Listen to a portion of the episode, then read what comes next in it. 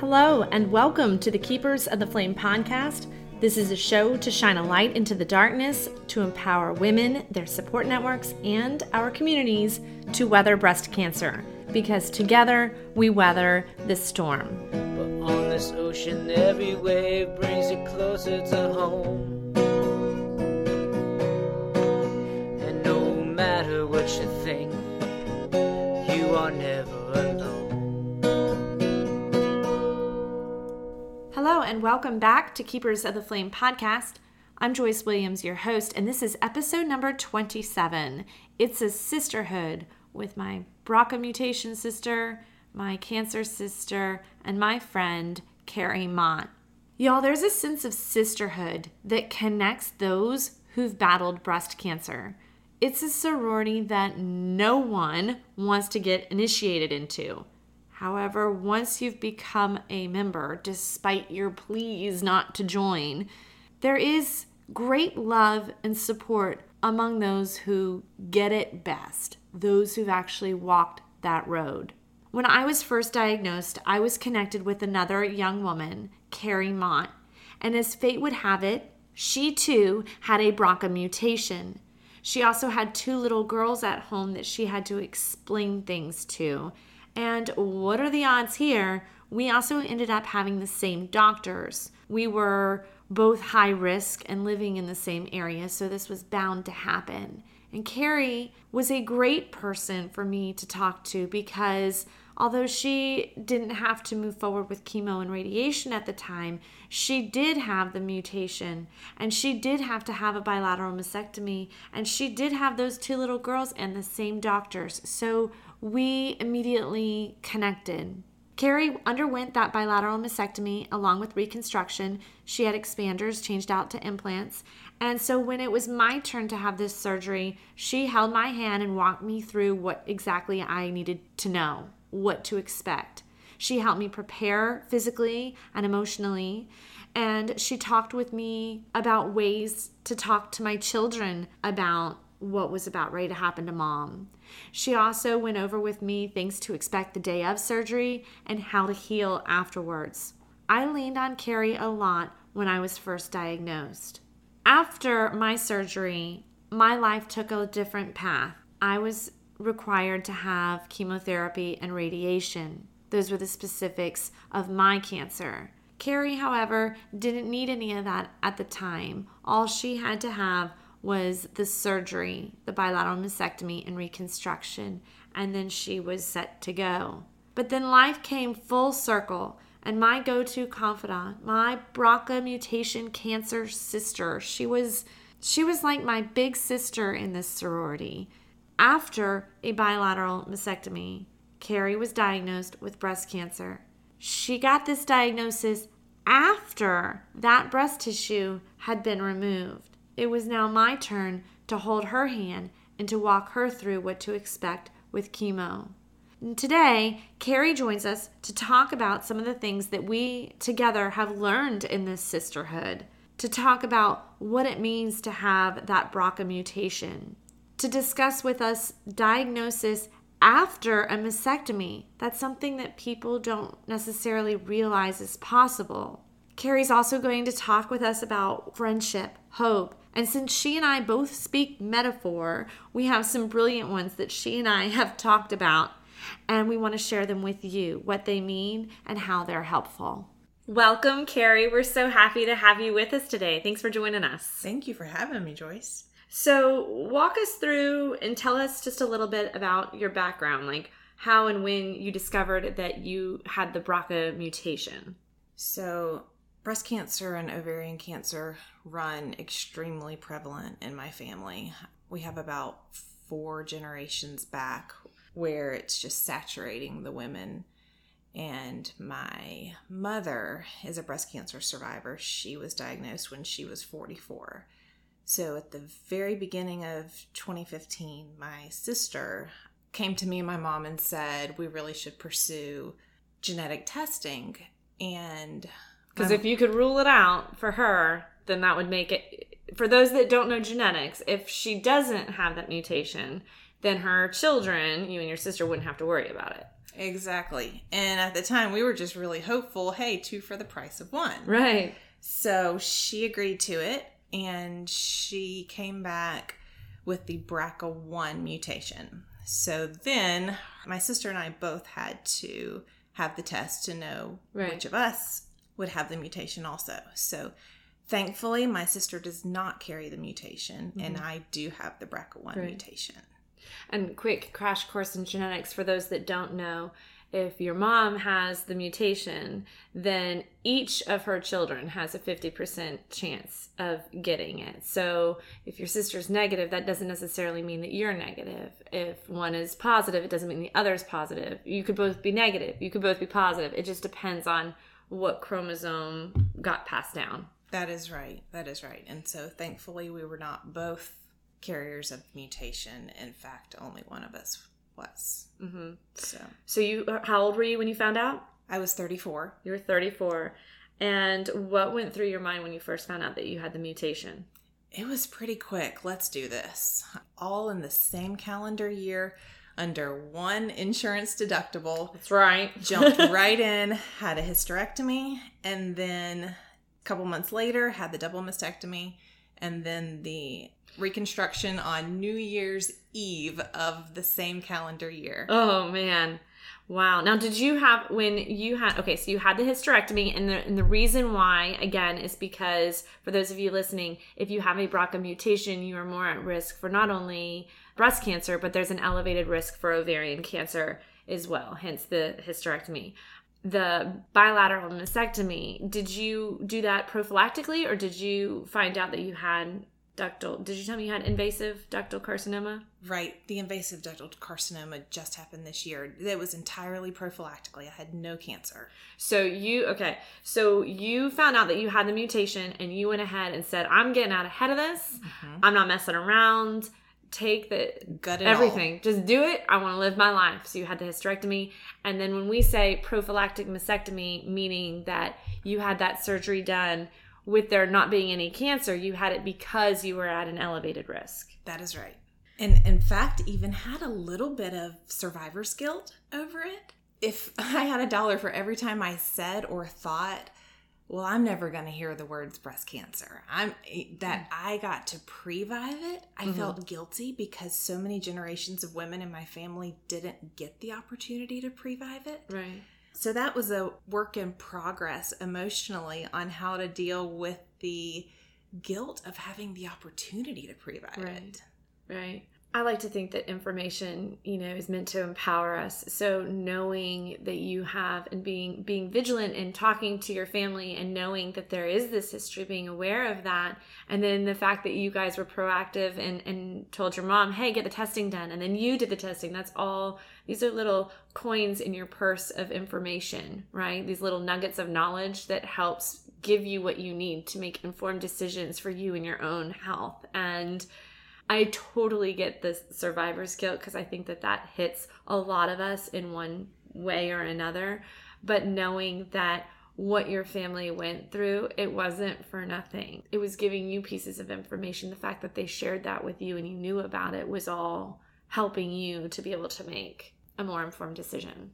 Absolutely. And being that it's a BRCA1 mutation, we may still have more generations of this. And a conversation that my family has a lot now is seeing each generation things improving, the choices improving, the legislature improving, gives us hope that the next generation will have it even easier. There will be even more progress. Exactly. That's I'm I have the BRCA2 mutation. That's my hope. That's my hope as well. You and I first connected when I found out that I had to have the surgery done myself. I found out I had the BRCA2 mutation. We did increased surveillance. Found out the first MRI that I did, found out that I had three masses.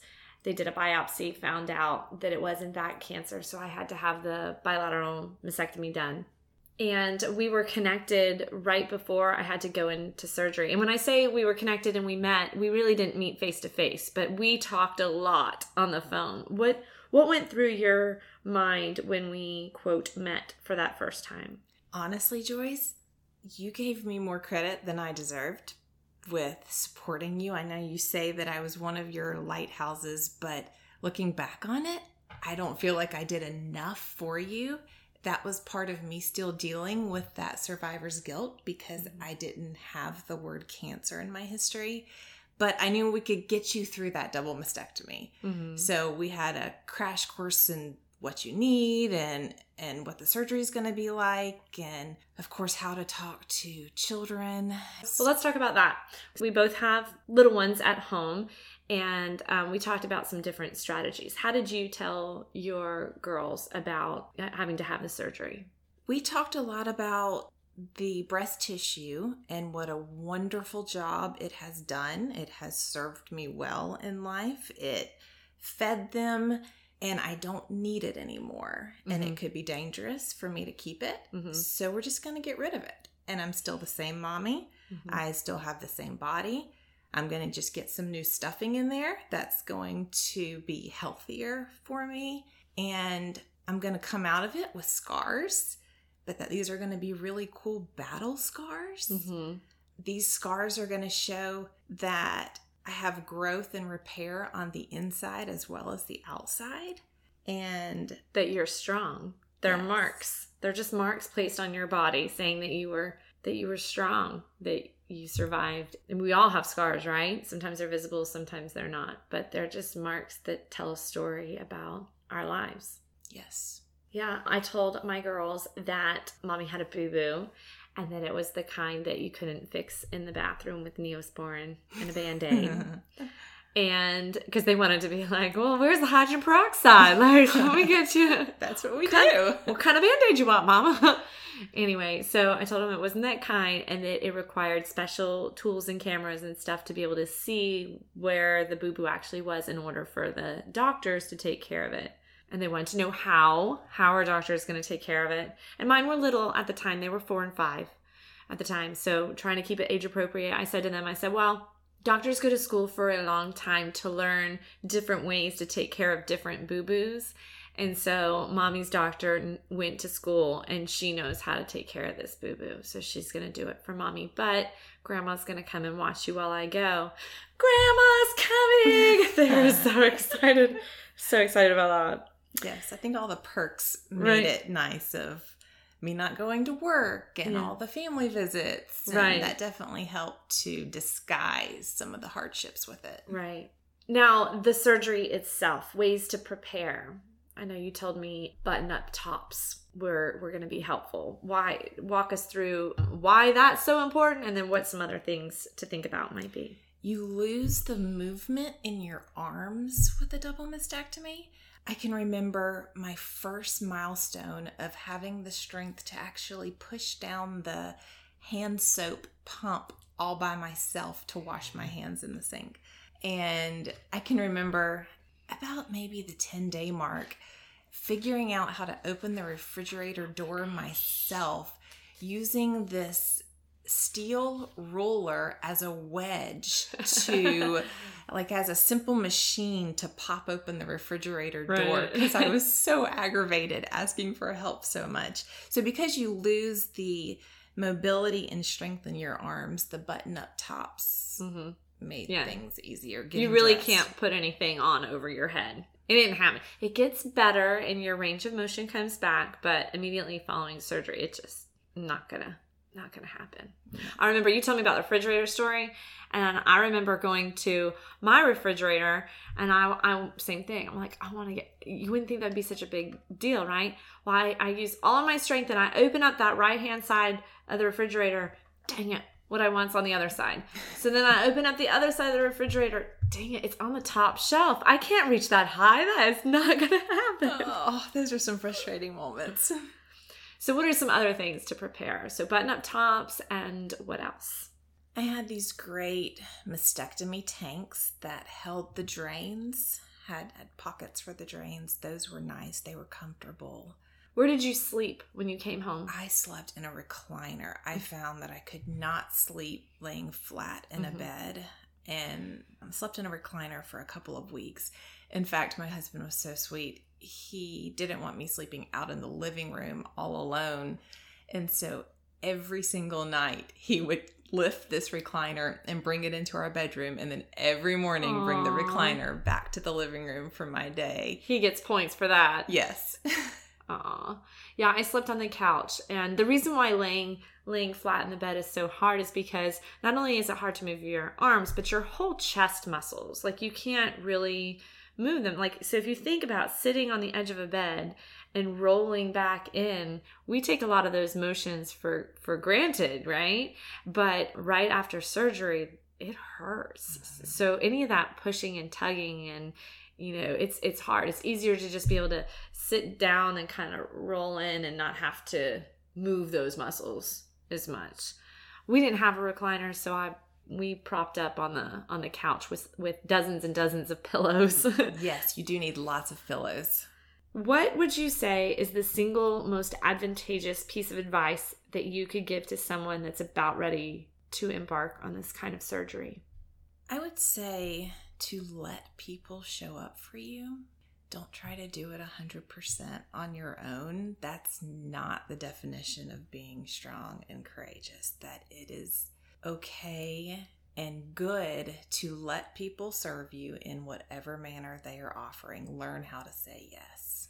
Yeah, that that was something that somebody else had told me too. That's really I'm glad that you said that because I've always been that I'm going to be strong and take care of everybody else and so to open myself up to be able to let other people assist me was kind of a very big vulnerable moment mm-hmm. to admit that I wasn't completely at 100%. I wanted to be the one taking care of everybody else. And so to be vulnerable and let other people help me, it is it's very nice, definitely needed. But I had somebody tell me, Joyce, you know, God answers prayers by sending people into your life at just the right time. So don't deny them bringing their special gifts of whatever it is that they have to offer to support you, to love you, to bring you comfort because in doing that you're you're denying some of the answers to your own prayers. So open up and accept them. I could not agree with that more. I think that God speaks through people, the people around us. And in these messy storms in our life, that's when we're more open and receptive. It's not that He's not always there, He is always there, but we listen a lot closer in these situations. And at my table, there's a lot of different chairs for people to come pull up a chair and have a seat and show up in so many different forms and fashions. And through my previvor journey, I didn't do that nearly as much as now my cancer journey. I am learning how to do that Yeah. on a, a much better level. It's been incredibly rewarding seeing how genuine people are Mm-hmm. and the goodness in people and what different ways you can show up for people. Right. There's not a set recipe. It's No. it's it comes down to the bottom line of I think love and however you show that is support. So okay, so more than the mastectomy, we were talking about how you and I both we have that BRCA mutation and you talked a little bit earlier about how you had this conversation with your sister and your mom. Looking forward, we also both have two little girls. So I know it's in the back of our minds that we're going to have to have this conversation one day with them. Have you had that conversation yet, or are you waiting until they're a little bit older? I have not fully had the conversation yet. It's been very, very vague, nothing in detail. I'm not ready for it yet. I don't think they're ready for it yet, and there's no reason to rush it. I'd like for their maturity to be a little bit higher. Yeah. I don't have a set prescription either for when and how the best time for that to be. I just know that it's not right now. They're too little. They need to they need to like you said mature a little bit. Maybe even uh, have a better understanding of genetics in and of itself beforehand. I don't know, but it, I don't want to evoke fear because the point of knowing that your mother has that BRCA mutation is not to induce fear. It's to be deposit that little coin of knowledge. I have this. You need to know about this so that you can protect yourself in whatever form that looks like for you. Yes. And and then another layer of that onion is that my girls are close to the same age as your girls, maybe a tad bit older, but their bodies are starting to develop Mhm. And I want them to be excited about their developing Right. bodies. I want them to love their developing bodies Right. and not to think about the BRCA mutation possibility as their bodies are developed and be afraid of mm, their Right. developing. Don't be don't be afraid of your own body. Love it, embrace it, own who you are. And we're going to take care of it together. Exactly. I like that. Well, we're going to take care of it. Now, another super cool thing that you told me that you did the other day, which I thought was just so awesome, is that you said that you donated your breast tissue. I did. So, because that was a pre Previvor year, I had a little bit more time than if I would have had a cancer diagnosis. I had a couple of months and I started asking questions about the research department at Memorial and do they take tissue donations because for my girl's sake, for the next generation's sake, I would like more BRCA1 mutation Mhm. tissue to Right. be researched and developed on. And through a lot of phone calls, found out yes, in fact, they did. And I had someone from the research team who attended my surgery and collected the tissue and even got some mail a few weeks down the road about the studies that they were doing on it. It was nice to see that the tissue stayed alive. That is so awesome that you thought to do that. It didn't even cross my mind, but you you knew that you had to lose your ti- the tissue because it was in your best interest based off of your family history and your mutation and everything that came together to create your personal plan. And yet to think about the future and other people and how okay they're going to go. I've made this decision. They're coming off of me. But how can I make that better? How can I shine light even though I'm in a dark place? Mm-hmm. And I think that's just pretty badass of you. Like, that's awesome. It was nice to have the time. It was not a rushed situation. So. Right. Well, I didn't know about that, so I, I didn't donate my tissue because I, I didn't I didn't know about that, and I think I was kind of like, let's go, get it out. Here's the knife, ready to go. Aside from that, up to this point, our stories kind of paralleled. They soon diverged after I got the biopsy results back from my mastectomy and found out that I needed to have chemo and radiation. Now, fast forward time, how long was it after your bilateral mastectomy that you were diagnosed? Three and a half years after my bilateral mastectomy, I had about a month where I was extremely tired. I'm a runner. I, I wasn't running hardly at all. I would get a mile into my runs and, and couldn't go longer. Just very, very tired. I had just gotten off work and plopped down on the sofa and crossed my arms, curled up in a ball, about to fall asleep.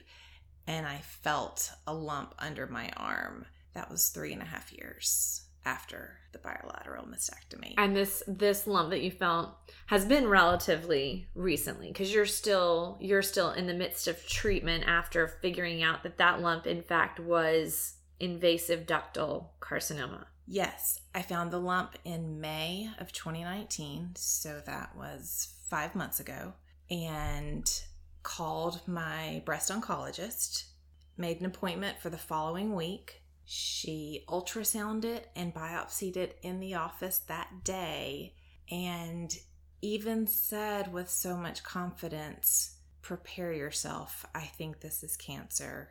There's times where we can just tell by the density on the ultrasound, this looks like cancer. And she was a little bit surprised at our reaction, mine and my husband's reaction in the office that day, because I didn't cry. I think I just stared at her like she had two heads. Like, Yeah. Going into shock. Yes, because this wasn't supposed to happen. I, I made the most extreme choices that I could make to prevent this. How could this happen? So it was a state of shock. And most people don't realize that that is still possible. So, okay, so let's put this into perspective a little bit. The average woman, they have about a 12% chance of getting breast cancer within their lifetime. I think it's like one out of eight women will will ha- will get that. If you have the BRCA mutation, and I'm not sure the exact differences between BRCA1 and BRCA2, but BRCA2, for example, I had an 84% chance of getting breast cancer because of that mutation. if somebody has that elevated of a risk, such as yourself, you do a surgery to remove that risk, it drops that down to 8% or 10%. It significantly lowers your risk when you do that mastectomy. But help the listeners out there understand why does it not take that risk all the way down to zero? Because there are still trace breast cells remaining. Having a double mastectomy is kind of like peeling an orange, is the way that it was described to me. There is a trace layer of cells that remain, so the chance is still there. It is significantly reduced. My genetic counselor presented me with an over 90% chance of developing breast cancer. You had over 90%? Over 90%. With your, with all, oh wow. Dang, And- girl. which is why we moved Which quickly. is why you were like, okay, let's go. let's do this. And so it dropped it down significantly, but there still was a chance. I don't want to steal the peace away from other previvors because I know how warm and cozy it is once you have that peace of mind. And we'll talk about that again in a minute because I know you were hesitant to even talk to me because of that. But we'll, we'll, we'll circle back. we'll circle back to that. But okay, so so you went ahead and you found out, yes, after your bilateral mastectomy that you had done to drop that 90% risk down to say single digits, then you were diagnosed. So, I mean, we're a multicellular organism, right? And so we have all these different organ systems, and they're made up of, you've got different tissues throughout your body, including breast tissue. Tissues are made up of cells, and cells are tiny. Like, we can't see them. So, you can't 100% eradicate every single cell. Like you said, the, the trace cells, those cells make up tissue, and there's no way to completely eradicate every single one of them. It's just it's just not possible. And so the fact that there are those trace cells remaining is what keeps it from being risk down to zero. It's definitely decreased when somebody does the prophylactic, but it's not eradicated completely. Right. I mean, it still beats the 90%. Oh, absolutely. I mean, have you ever thought about, like, well, what if I had never done this before? Absolutely. I would not change a thing. A couple of reasons. I found the lump so easily myself because I have skin and an implant. There's nothing mm-hmm. for anything to hide in. Yeah. Right, right. If I still had that breast tissue, would I have found the lumps so early? And then with this journey of now surviving cancer, I didn't have to go through these surgeries. That part's already done. So a little bit less on this year with the chemo and, and then the upcoming radiation because I've already been through half of it. Right. Tell us about the kind of cancer they ran. They ran biopsies on it. What they? I mean, it's not just hey, you have breast cancer. There's so many different flavors. What was your right. flavor of breast cancer? the the news keeps coming after the initial word cancer. So I have invasive ductal carcinoma, stage 2 because I did have spreading to one lymph node. I also had something called triple negative breast cancer.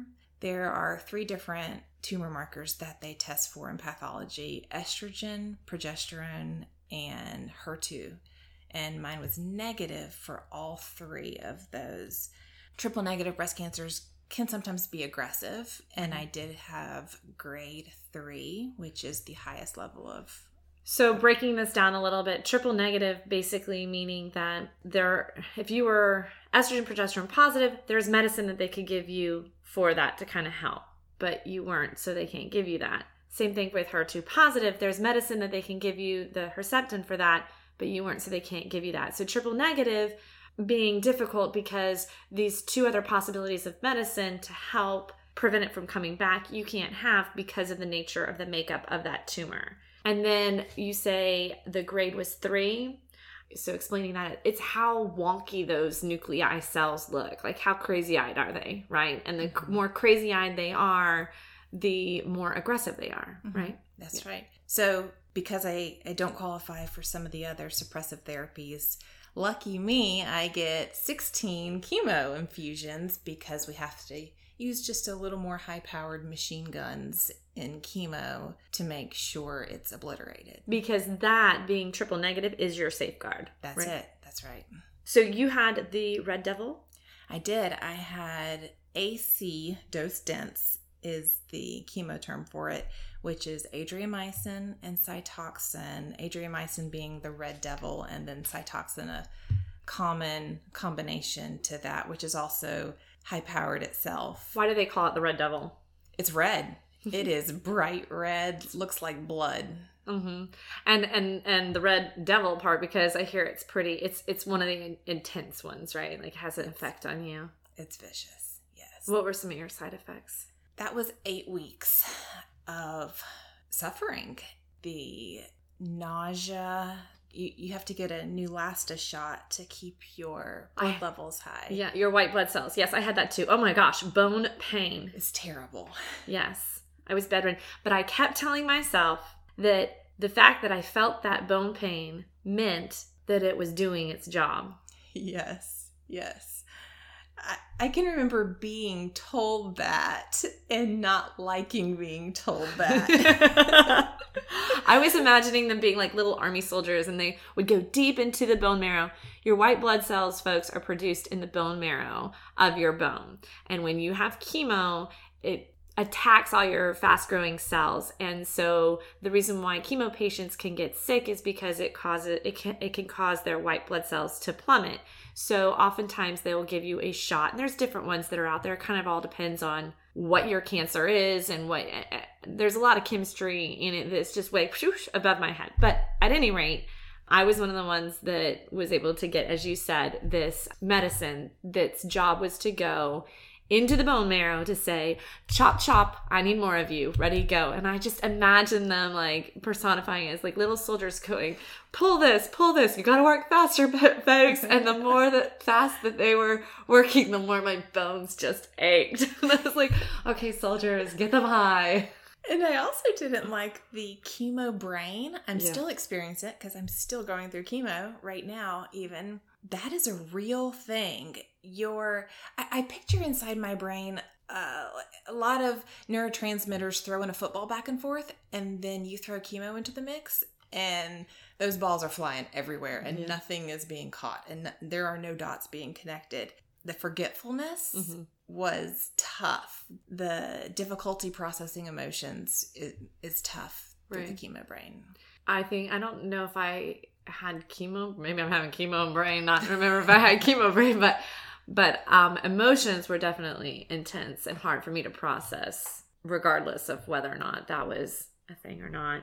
Okay, you had the red devil I had the red devil And for then- four. for four, and then when that was over, you had to have. Now you're doing. You said 16 treatments of 12 treatments of Taxol. Okay.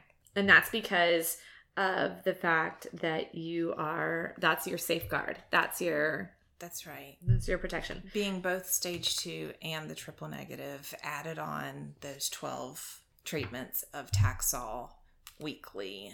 And you said that you will have radiation next? I I will when I'm done with Taxol in 4 weeks, then I will get about a month to recover and I have 25 radiation treatments. So I should be done around the 1st of March.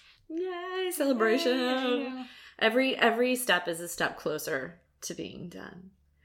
I want to circle back to what you were talking about a moment ago when you were, were concerned about taking somebody's peace of mind away. And I I bring this up because in some ways I feel like it prevented you from picking up the phone and reaching out to me. And I think that your heart was in the right place. It was I thought that I was safe because I had this prophylactic mastectomy done. And even though you know that your risk doesn't go down to zero, 90% down to single digits is huge, right? And then all of a sudden, your worst nightmare happens, and this is coming up. And so, in some ways, I would imagine that's like somebody ripping the rug out from underneath you. And you didn't want to do that to anybody else. You kind of stayed guarded and didn't really want to reach out and talk to anybody. And that, that did keep you from calling me for a while, didn't it? It did. It kept me for about six weeks from contacting you. And I felt so guilty taking your peace away. I didn't want to steal your peace. And when I finally did, it was such a relief because I wanted to connect with you. Mm-hmm. And although in the back of my mind, I knew you could handle it, and what a cool story we were about to have that I got to be there for you when you were diagnosed, and then now I want you to be there for me while I'm diagnosed. Not many friendships get to go both ways, ways. and that we get to each go through that with each other. But it took some bravery. It took having to process some It required you to be vulnerable. Absolutely. And when I finally did pick up the phone and call you, it was instant relief. And you have shown up for me, Joyce, in ways that I could never imagine.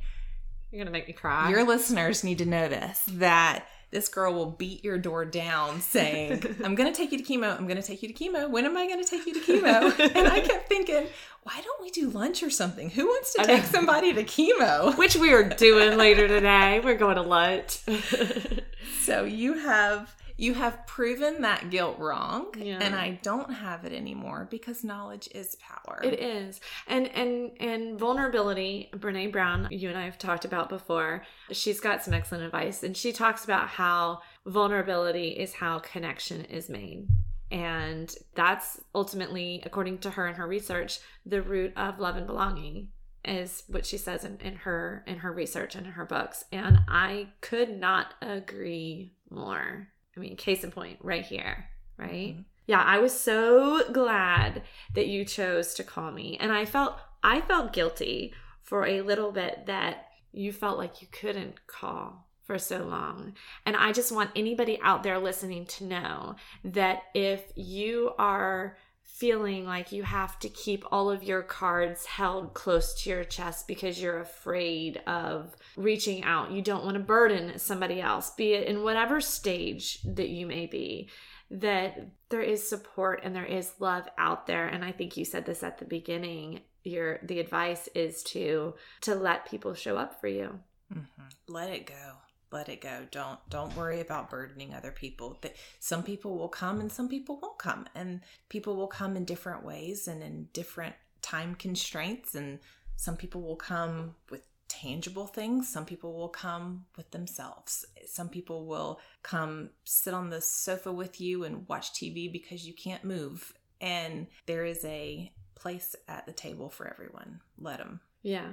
What what was it that finally turned things around and motivated you to pick up that phone? I needed you. Yeah. yeah I, I i needed the help through it I, I enjoy friendships i have an incredible family of support and love support and depend on the support and was getting so much out of support that i wanted more support Mhm. It, it's Yeah. empowering being surrounded by people who have walked these same Absolutely. steps And that's the whole image that I came up with um, when you were there for me in the beginning is you were my lighthouse. The whole together we weather the storm idea is that I felt like I was alone on this terrifying journey, stepping onto this rickety raft that had to sail me across this freaking hurricane to get to some unknown place that I really didn't want to leave my cozy beach, but I knew I had to, right? Because staying where I was was not going to let, let me live. It was going to catch up with me. I had to brave the journey. And yet, when I spoke with other people who had been there and done that, everyone collected. They were each their own little flicker of light, and together it made it less scary. I wasn't alone. I may have had to be the one to walk the walk. I may have had to be the one to sail that sea, but I didn't have to do it alone. And knowing that and seeing that light shine from all these different people that were supporting me, it spreads hope and it gives me the courage to be able to weather that storm. And you were most definitely one of those lighthouses. Well, I I feel like the people in my life that have done the same have been my rainbows, and you are absolutely one of mine. So what a what a two-way street there. It's a very isolating journey. It is. Especially you were like me, both diagnosed in our 30s. We don't have a lot of peers our age who have dealt with this. So we have to go searching for it a little bit more. Exactly. Because, you know, in life, when hard things happen, you want to go and talk to your girlfriends, right? Like, wh- how did this work? What do I, what do I expect when, when I do this? But to add on a layer of difficulty here, your go to girlfriends that you've had by your side, they're not experiencing this. Who do you call? Mm-hmm. Who do you lean on that gets it, that knows what you're talking about? And you've been an incredible blessing because because of that. So for anybody out there listening, reach out. Don't try to weather it all on your own. Find your people. What emotions did you have when you were first diagnosed and how did they change throughout? That's a great question. When I was first diagnosed, I wanted to cross my arms and stomp my feet and say life was unfair. Mm-hmm. so that took a few weeks of how can this be happening? How dare that darn cancer? And it slowly faded into the fear and the anxiety of, oh shoot, I've got to do this now. Things start happening really fast, and surgeries and scans and doctor's appointments, and, and life is just coming at you 90 miles an hour so you don't get a lot of time to stop and think and process. So it starts to get nerve wracking. And I had a lot of anxiety. It seems like every time you go to the doctor, you learn a little bit more about your cancer, a little bit more about the staging, a little bit more about the plan. And, and as your plan is unfolding, the anxiety starts to increase of what you're about to have, the path you're about to have to walk down. Mm-hmm. What would you say is the biggest challenge and then maybe even the biggest life lesson? I would say some of the biggest challenges are learning how to be honest. I don't have to just always say today's a great day. I can have some crummy days, and that's allowed. So, being honest with myself, my body, being kind to myself. I can't run like I did before cancer, but I can be proud of myself because yesterday I walked three miles slow stroll, but I did it. Mm-hmm. And and changing those standards and being kind to myself, knowing now that I am going to get through this and I can get back to whatever level I want to be to, but that right now I just have to be kind and take this one step at a time. I think that's very important for people to realize too is that where you may be now doesn't have to be where you're going to stay. So be patient, be kind, and know that you'll get there. You will. I remember when I was going through chemo, there were days when I just couldn't move. I would be on the bed and I would be so angry at my body. This is my body. Why won't it listen to my mind? Get up, go, body, mm-hmm. go play in the other room with your kids. And I felt guilty and bad that I couldn't, but having to take a moment and recognize that that's okay. This isn't going to define who I am. This isn't going to be me my entire life. This is just a moment in time. And I will get better and, and celebrate those little things that you do. You walk three miles, you get up. There were days when my exercise was walking laps around the kitchen. I did two laps, I've done my exercise mm-hmm. for the, that's all I can handle. And then slowly building back up afterwards. And and it'll get there. You've already given quite a few awesome metaphors throughout our conversation here. I really like the football one. I hadn't thought about that with chemo brain, but that is pretty pretty well put there. You and I were talking the other day about one when we were talking about processing our emotions. We knew that we had to process those emotions. We couldn't just ignore the fact that sadness or fear or whatever grief was there. I know I used to think I could, and I was always going to be a little Miss Happy Girl and ignore that other stuff, and I couldn't you had made the, the metaphor about a house and that you could go into each room. Tell us tell us a little bit about that. As I was starting to accept that anxiety was going to be part of this journey and that it was okay to be part of this journey. And truthfully, I'm going to learn and grow stronger letting it be part of this journey too because my eyes are so much wider open and my ears are listening in those moments that I, I started visualizing a house with different rooms in it. And I was going to let there be a room for fear and anxiety that I can walk into and, and I can sit in that space and let it protect me in the way it's supposed to protect me. And then I can walk out of the room and one of the things you challenged me to joyce was to leave that door cracked open mm-hmm. and let the air circulate through and that was a further challenge that i enjoyed in my imagining of that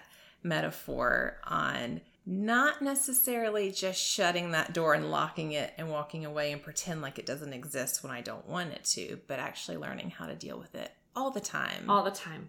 That and I think this goes back to the ultimate healing is learning to accept all of it is part of us. Those happy, those sad, the anxiety, the laughter, all of these emotions are part of us and, and they don't they don't define who we are and letting them be. This has been a life lesson of mine that I am not proficient at. I have my days when I want to throw my fear into this room and close and lock the door. And if it's in the west wing, I'm living in the east wing. I'm not touching that end of the house. but what a beautiful idea to be able to do that. That's my goal. I want to get there. I'm a work in progress. I think we're all works works in progress but i do want to live in a house where where the doors are open and the air can circulate because then when you walk by that room it's not as potent either. That fear that sadness that air in those rooms it won't be as strong as when if i open the door and the air can circulate throughout the house. It gives me a little bit more control. And as we practice that more, I feel like we will become more compassionate people with others around us if we're learning how to accept our whole selves. We'll be able to show up more whole and complete for the other people in our lives as they have their hard times as well. Right. But what a powerful life lesson that is when we accept that. What was the best kind of support that you were given throughout this journey? Oh, the variety of support has been huge. For starters, my family, who is so deeply affected, and this is both my immediate family, with my parents and my sister and my husband and my children, but also the extended family of aunts and uncles and cousins and grandparents that we've been so deeply affected with breast cancer. These are the people that show up and want to fight your battle for you. They are the people you want on your football team. They came running on day one, crossing arms, stomping feet, and saying life is unfair for me. And it was great. They could just take over and be that fighter spirit that I needed.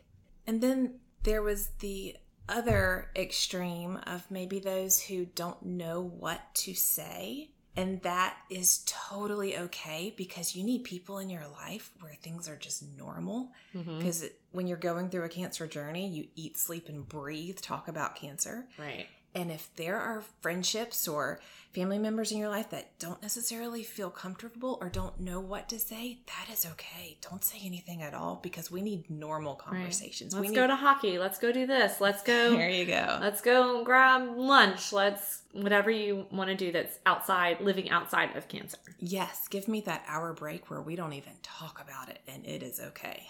And then also not only having the those that are there and helping support with the cancer and those that are giving you that outlet, but then you always have those speckles of people that are out there that don't always know what to say and end up saying some things that may not be so great. Like I read I read to you I believe it was written by Caitlin Feely. I've been trying to find the author. I think it's Caitlin Feely. And it's a well known story about what is it like to have cancer. And it's the mountain lion story.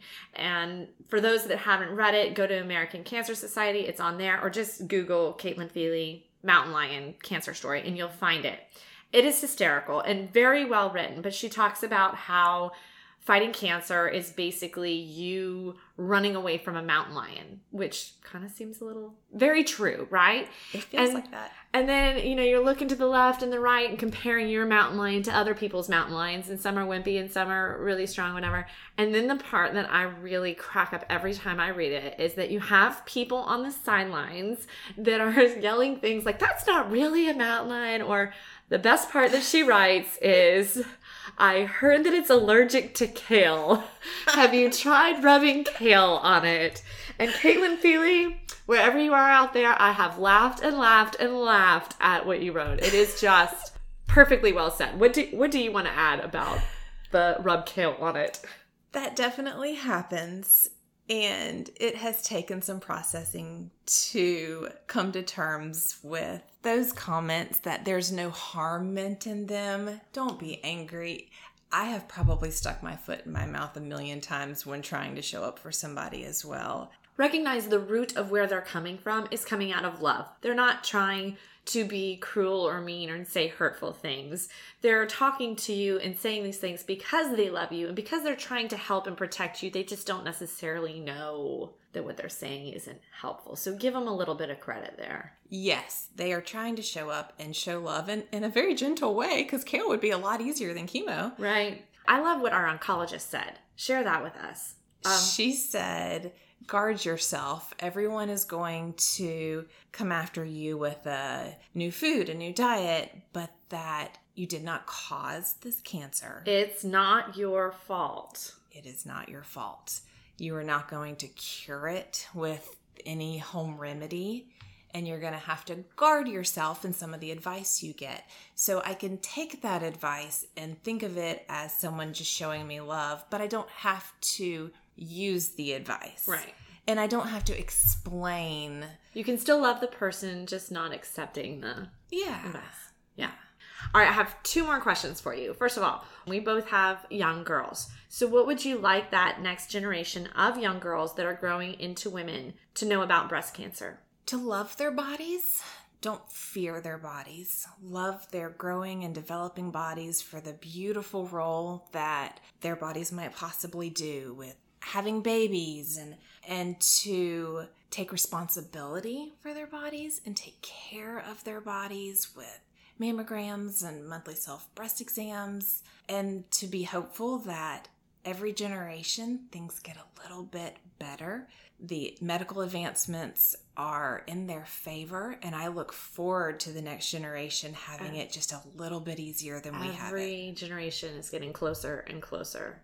And I like, as far as the beauty and loving your body part, I like to remind people what their true beauty is.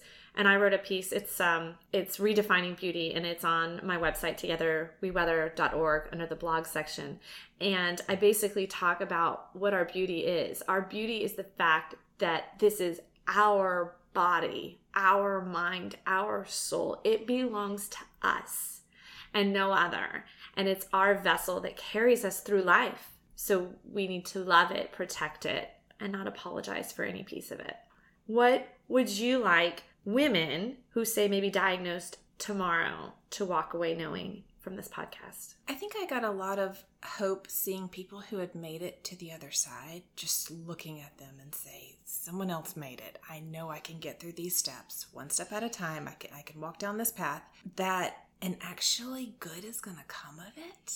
That's hard to see in the thick of it. And I would still consider myself to be in the thick of it, but I'm starting to just barely see over the horizon and I can put some things into words that have happened along the way. There's this John Piper quote that God's always doing 10,000 things in your life, and you might be aware of three of them. And that makes a lot of sense to me on this journey because goodness can come from this messy situation that we don't have to love going through this. I can stomp my feet every step of the way through this, but that it's an opportunity to grow and to become stronger, to deepen relationships. I like to say that we can and we will sculpt goodness from our shadows. It doesn't mean that we like the terrible thing. I mean, if people gave me the opportunity for a redo, hey, do you want to do this journey all over again? I would say, keep that shit the hell away from me. No, thank you. I'm not doing it. So I definitely don't like the terrible thing that has happened in my life. I am not the person that says, sure, let me do it all over again. Who's going to say that? Not me. And I certainly wouldn't wish it on the next person either. So when you're going through adversity in your life, know that you can bring good from something bad, but it doesn't mean you have to like and appreciate the bad. Absolutely. Well, thank you so much for joining us today. We are very, very happy to have you with us. Thank you for having me, Joyce.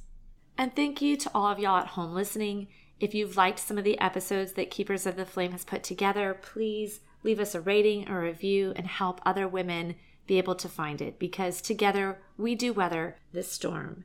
And please also remember not to let shame, fear, or guilt keep you from being vulnerable, from creating those connections that Brene Brown says in her research that helps to be the birthplace of love and belonging. Reach out, find your people, because together we weather this storm. You are never alone.